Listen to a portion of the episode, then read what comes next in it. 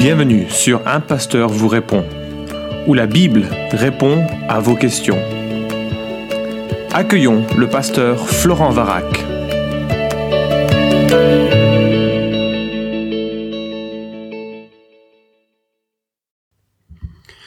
La question est posée, est-ce important d'appartenir à une église locale? Et si oui, pourquoi? Alors la réponse toute simple à cette question, c'est oui, c'est super important d'appartenir à une église locale et voici dix raisons qui euh, devraient te convaincre de son importance. La première chose, c'est que l'église est précisément ce que Jésus-Christ bâtit, construit, réalise. Euh, la première fois que le mot est utilisé dans l'évangile, c'est en Matthieu chapitre 16, et Jésus dit la chose suivante, en réponse à ce que l'apôtre Pierre vient de réaliser, par euh, une compréhension, une illumination qu'il reçoit du Père, il réalise que Jésus est le Fils du Dieu vivant, le, Messie, le Seigneur, et euh, euh, c'est là où on a cette phrase célèbre de, Christ qui dit Pierre, tu es Pierre, et sur cette pierre, je bâtirai mon église. Alors Pierre, tu es Pierre, il y a deux mots qui sont utilisés, qui sont différents. Pierre, Petros, le prénom, mais qui veut également dire le caillou. donc Pierre, tu es Pierre, tu es caillou. Hein mais sur cette pierre, Petra, ce roc, ce rocher, cette euh, déclaration si importante, je bâtirai mon église et les portes du séjour des morts ne prévaudront pas contre elle. Donc l'église est vraiment au cœur de la préoccupation du Christ. Il l'a bâti, il l'a construit, il l'a construit contre ceux qui ont le pouvoir sur la mort, euh, les, les, démons qui vont bientôt être vaincus à la croix, et il bâtit pour amener ces gens, ces hommes et ces femmes qui sont morts dans leur péché, qui sont morts dans un aveuglement terrible, et il bâtit son Église sur les euh, euh, poussières et les ruines de, la mort, et ceux qui, euh, à l'encontre de ceux qui détiennent les, les cœurs des, hommes dans cette dans cet aveuglement. Donc Jésus est à l'offensive et l'Église est à l'offensive pour euh, pouvoir euh, pour faire en sorte que cette église grandisse. Il ajoute les uns et les autres à l'église et c'est vraiment sa préoccupation, son projet. C'est important pour Christ, donc ça doit être important pour toi. Deuxième euh, remarque ou deuxième raison, c'est le lieu de redevabilité. En Matthieu chapitre 18, nous avons la deuxième utilisation du terme Église dans l'évangile de Matthieu. Et dans ce contexte, tout le chapitre est dédié à, la, au type de relation communautaire que Christ voudrait que nous ayons. D'abord, il commence en prenant un enfant, en le mettant au milieu euh, de ses disciples, et il leur dit, voilà, euh, si vous ne devenez pas comme un enfant et si vous ne vous convertissez pas, vous ne verrez pas le royaume de Dieu ou euh, quelque chose en, ces termes. En tout cas, ça commence par la conversion, et puis ensuite il détaille les, les principes qui doivent régler ce, le type de communauté que nous formons. Et euh, au milieu de ce chapitre, qui se termine d'ailleurs sur une notion de, pardon assez, assez spectaculaire. Au milieu de ce chapitre, il évoque une situation euh, que l'on peut connaître, euh, hélas, trop souvent, et qui dit, voilà, si tu vois ton frère pécher, tu vas le retrouver seul à seul. Et puis, s'il t'écoute, tu as gagné ton frère. S'il ne t'écoute pas, tu prends euh, avec toi un ou deux témoins. Et l'idée, c'est que les deux témoins puissent regarder si c'est toi qui as tort ou si c'est toi qui as raison et qu'il faut vraiment reprendre le frère. Et euh, s'il n'écoute pas euh, ces personnes, dis-le à l'Église, s'il n'écoute pas l'Église, qu'il soit pour toi comme un païen et un c'est-à-dire qu'à tes yeux, il soit comme un non-chrétien.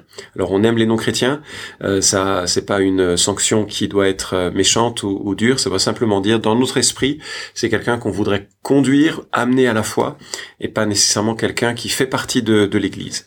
Alors ça veut dire que euh, l'Église est aussi un lieu où on, va s'aimer, on va s'encourager et on va euh, exercer une, euh, un regard mutuel, une redevabilité mutuelle. Moi, je sais que j'en ai eu besoin dans ma vie, j'en ai encore besoin aujourd'hui que des frères regardent comment je marche, euh, m'encouragent, parfois me reprennent.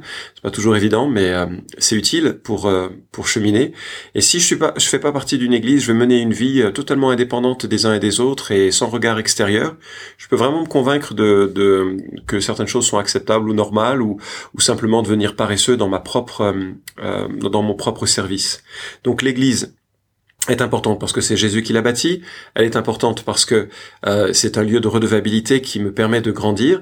Troisièmement, c'est euh, en Église que vivaient les premiers chrétiens. Dès le début du livre des Actes, après que le Saint-Esprit soit venu sur les apôtres, après que Pierre ait prêché, après que euh, aient conduit à la foi un certain nombre de personnes, nous lisons en Acte de 42, le verset est célèbre, ils, pluriel, tous ces nouveaux chrétiens, il persévérait dans l'enseignement des apôtres, dans la communion fraternelle, dans la fraction du pain et dans les prières.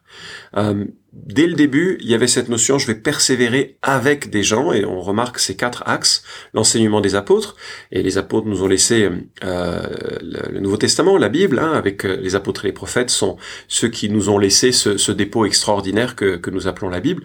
Ils persévéraient dans cet enseignement. Donc je dois être dans un endroit où je peux entendre, où je peux découvrir, où je peux être interpellé sur l'enseignement des apôtres, le lire bien sûr moi-même, mais également il y a un autre, il y a un événement qui a lieu lorsque un homme vient prêcher l'écriture, vient nous communiquer quelque chose euh, de la part de Dieu et, nos cœurs doivent être ouverts et ne pas mépriser les prophéties, l'exhortation prophétique qui nous est laissée. La communion fraternelle, là tu as l'église, hein, c'est le fait de pouvoir rire ensemble, euh, pas seulement. La communion fraternelle a une notion de servir ensemble. La communion fraternelle a une notion de, euh, de, de, de, vie spirituelle ensemble. Euh, la prière des uns, la, réflexion des autres euh, va conduire, nourrir ma, ma propre démarche. Et puis la fraction du pain, les commentateurs se divisent sur cette notion. Est-ce qu'il s'agit de la fraction des pains, du pain comme euh, on partage un repas et donc ce sera une, serait une manière d'accentuer la communion fraternelle dont euh, la Bible vient de parler, ou bien ce serait la participation au repas du Seigneur, au pain et au vin, cette fraction du pain qui serait donc le témoignage d'une présence à la vie cultuelle de l'Église. Et c'est un peu ma préférence. Ah, la fraction du pain serait là pour nous rappeler que ce que Christ a fait et euh, nous en rappeler de façon communautaire. On a besoin de l'Église pour prendre le pain et le vin ensemble et euh, se souvenir qu'on fait partie d'un même corps, mais aussi se souvenir que euh, ce sacrifice est notre nourriture. Le sacrifice de Jésus est notre nourriture. Et on le célèbre et on s'en souvient et on l'annonce et on le proclame jusqu'à ce que Jésus revienne. Et enfin dans les prières. Et euh, ces prières, qu'elles soient euh, la prière des psaumes, que ce soit la prière spontanée, que ce soit les, euh, un, retour de l'écriture, hein, prendre une partie de ce que l'écriture dit et puis en faire un sujet de prière. Mais je vais être édifié par les prières des uns et des autres et c'est la quatrième, la troisième raison pour laquelle il me semble important de faire partie d'une église. quatrième remarque, quatrième raison pour euh, cela, c'est le développement naturel de l'effort missionnaire de Paul en actes. On a vu le début euh, de la vie de l'Église, euh, des premiers disciples dans le livre des actes, mais c'est une réalité que l'on trouve tout au long du livre des actes. Il te suffit de faire une recherche avec une concordance sur le terme Église dans le livre des actes et tu vas voir à quel point l'Église est l'expression logique, la suite logique euh, d'une personne qui euh, vient à Christ. Acte 14, 23, pour ne citer que, je vais citer que quelques exemples. Euh, ils, il s'agit de Paul et de son équipe, ils firent nommer pour eux des anciens dans chaque église, et après avoir prié et jeûné, ils les recommandèrent au Seigneur en qui ils avaient cru. Ce qui est intéressant, c'est que euh, juste auparavant, au verset 21, il parle de fortifier les disciples, d'évangéliser, et, ensuite il parle de faire nommer ou de nommer des anciens dans chaque église. Donc, euh, dans ce contexte où euh, Paul allait de, de lieu en lieu, il fallait structurer assez rapidement les églises lors de ses premiers voyages missionnaires, eh bien, il met en place une structure pour les églises. L'église est importante, elle se structure avec des responsables, avec des responsabilités, avec euh, il y a quelque chose qui est officiel dans la vie d'une église. Et, euh, et ça ne pourrait pas avoir lieu si on était simplement des électrons libres, des chrétiens libres. Acte 15, 41, il traversa, euh, toujours Paul, la Syrie et la Cilicie en affermissant les églises. donc ça fait vraiment partie du projet de Dieu, ces églises. Dans tout ce qu'elles ont d'imparfait, dans tout ce qu'elles ont de troublé, de, de difficile parfois, ça fait partie du projet de Dieu. Et en acte 16, 5, les églises se fortifiaient dans la foi et augmentaient en nombre de jour en jour. Et voilà, je m'arrête là pour le livre des actes, mais c'est la quatrième raison qui me semble euh, en faveur de, souligner l'importance de, l'Église. Euh, elles sont, euh, elles, elles, existent, elles sont précieuses pour le Christ, elles sont précieuses dans l'effort missionnaire. Cinquième raison, les épîtres parlent de l'Église comme le corps du Christ. Réfléchis à cette notion.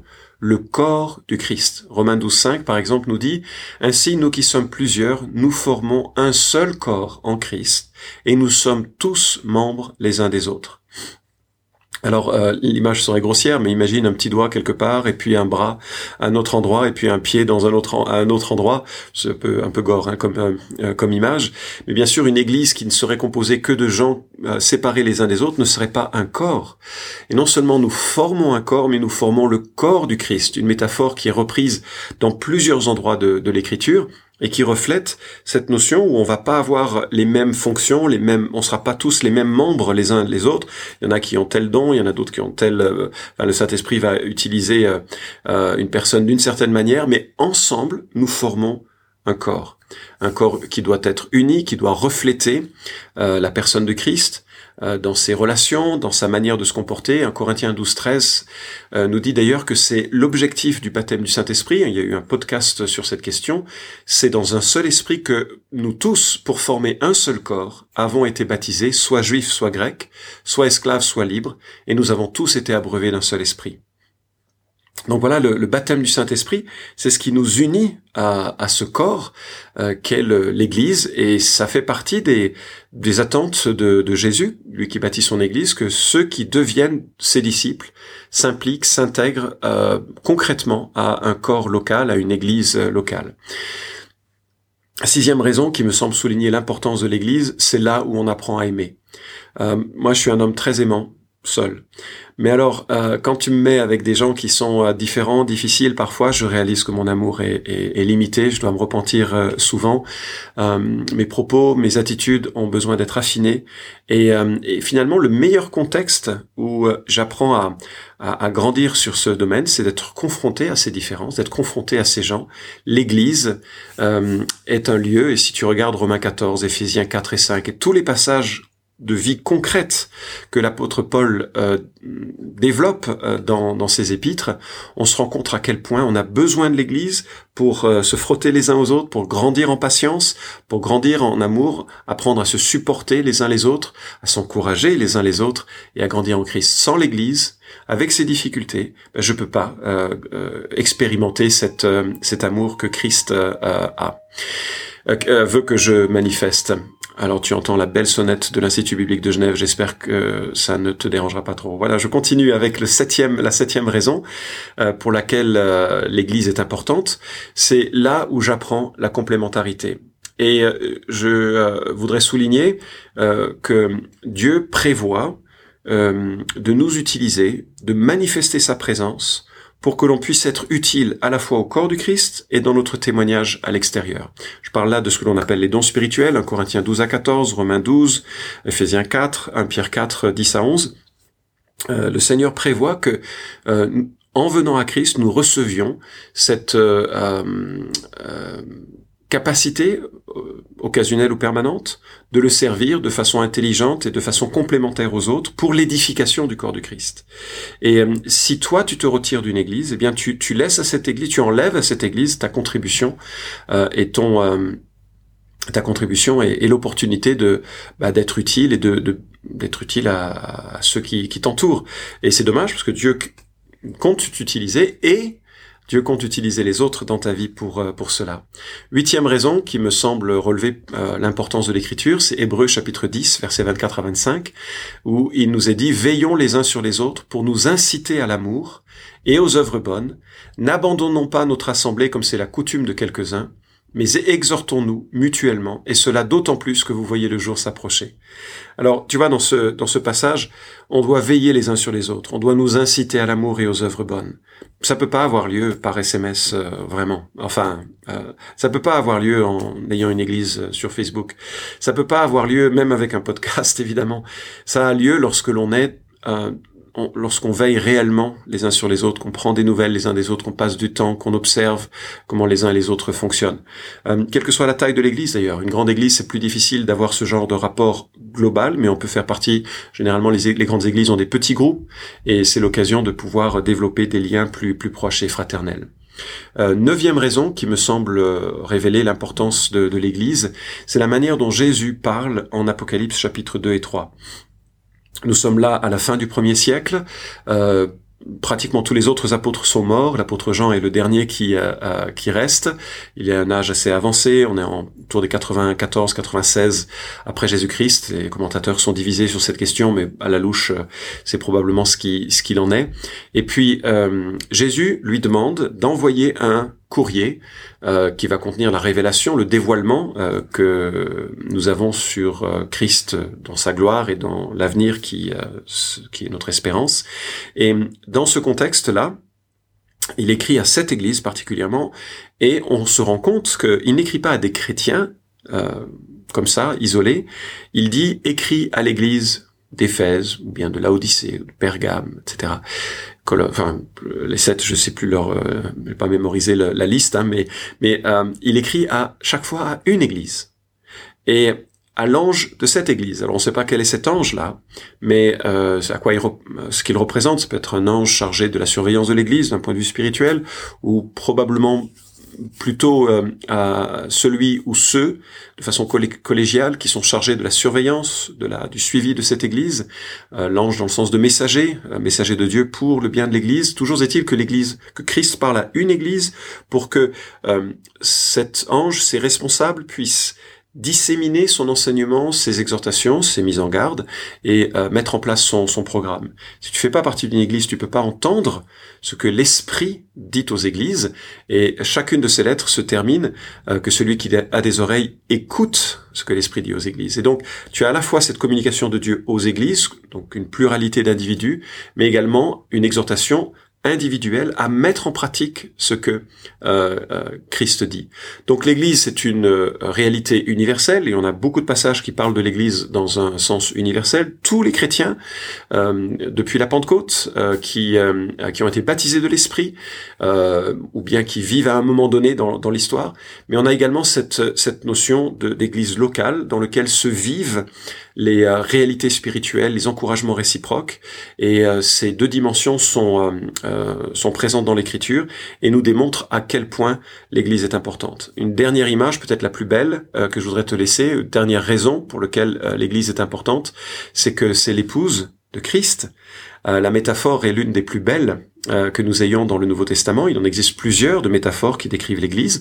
On a parlé d'une avec euh, euh, l'image du corps, mais il y a d'autres métaphores et celle de l'Église est peut-être la plus la plus touchante parce que bah, le couple c'est quand même le, rapport le plus intime, le plus fort, le plus doux, le plus tendre, le plus bah, le plus à protéger que nous trouvions bien sûr dans l'expérience humaine et dans, le Nouveau Testament. Or, à plusieurs reprises, l'Église est présentée comme les épouse euh, la femme de l'agneau, je pense à Apocalypse 21.9. Le, le, le couple d'ailleurs doit refléter cette relation unique entre Christ et l'Église, Éphésiens 5, 25 et tous les suivants. Euh, une métaphore que l'on reprend encore en 2 Corinthiens 11, 2. Tout ça pour dire que si toi, avec tous ceux et toutes celles que Christ a sauvés, tu fais partie euh, du corps du Christ, alors tu, euh, tu es l'épouse de Jésus-Christ, euh, où tu formes avec tous tes frères et sœurs l'épouse de Jésus-Christ, tu ne peux pas mépriser euh, l'Église. C'est quelque chose qui est important pour Christ. Il veut avoir une relation intime avec son Église euh, et, euh, et, tu en fais partie. Et donc tu dois vivre cette dimension avec euh, tout l'enthousiasme, toute la joie, toute la persévérance aussi, toute la prière, parfois la prière d'agonie, de que, que, que, Dieu bénisse cette assemblée qui parfois passe par des temps difficiles et parce qu'on est tous aussi forts que nous voulions être en fait, dans la réalité, nous sommes tous aussi faibles et pécheurs les uns que les autres. Je laisse avec un dernier verset.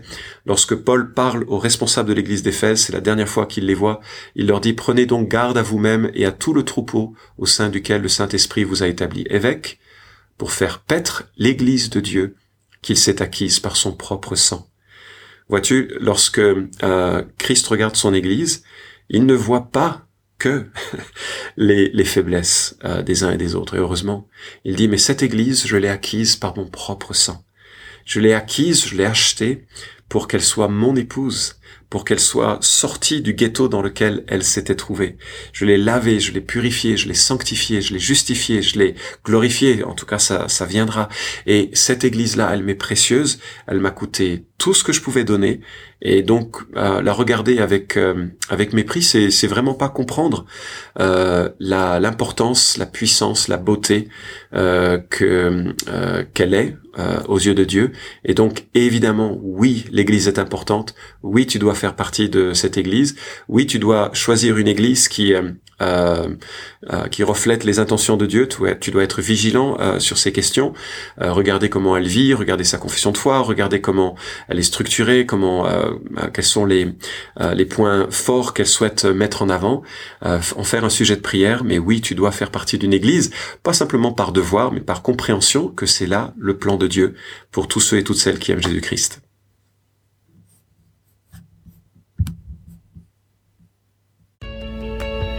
Merci d'avoir écouté cet épisode d'un pasteur vous répond. Posez vos questions en nous envoyant un email à question@toutpoursagloire.com. Retrouvez cet épisode et tous les précédents sur notre site toutpoursagloire.com.